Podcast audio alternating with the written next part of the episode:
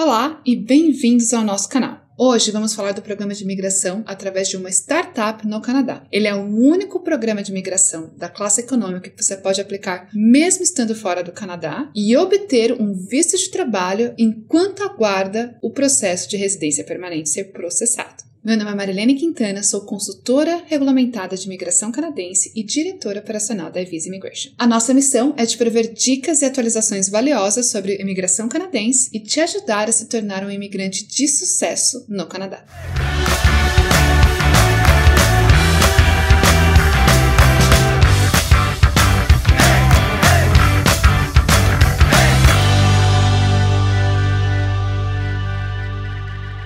O programa do Startup Visa foi criado com o objetivo de atrair pessoas com ideias inovadoras em qualquer lugar do mundo. O programa visa impulsionar o crescimento econômico e a competitividade do Canadá ao redor do mundo. Então, como funciona o programa? Primeiramente, você não precisa ter experiência como um empreendedor para aplicar para o Startup Visa. Além disso, você sequer precisa comprovar qualquer nível acadêmico para aplicar. Em termos de requisitos pessoais, você só precisa ter prova de proficiência no nível pré-intermediário, seja do inglês ou do francês. E além disso, você precisa ter uma ideia inovadora ou, se você já tem uma empresa ou uma inovação e quer usar essa empresa e inovação para estabelecer uma frente aqui no Canadá, você também pode aplicar para o Startup Visa. O primeiro passo é entender qual a sua ideia inovadora, e a Evisa possui uma área de negócios que pode te ajudar a construir essa ideia. A proposta simplificada dessa ideia inovadora é então apresentada para um de nossos parceiros, que são Designated Organizations, ou seja, instituições que foram designadas pelo governo canadense para avaliar se a inovação é interessante para o governo canadense.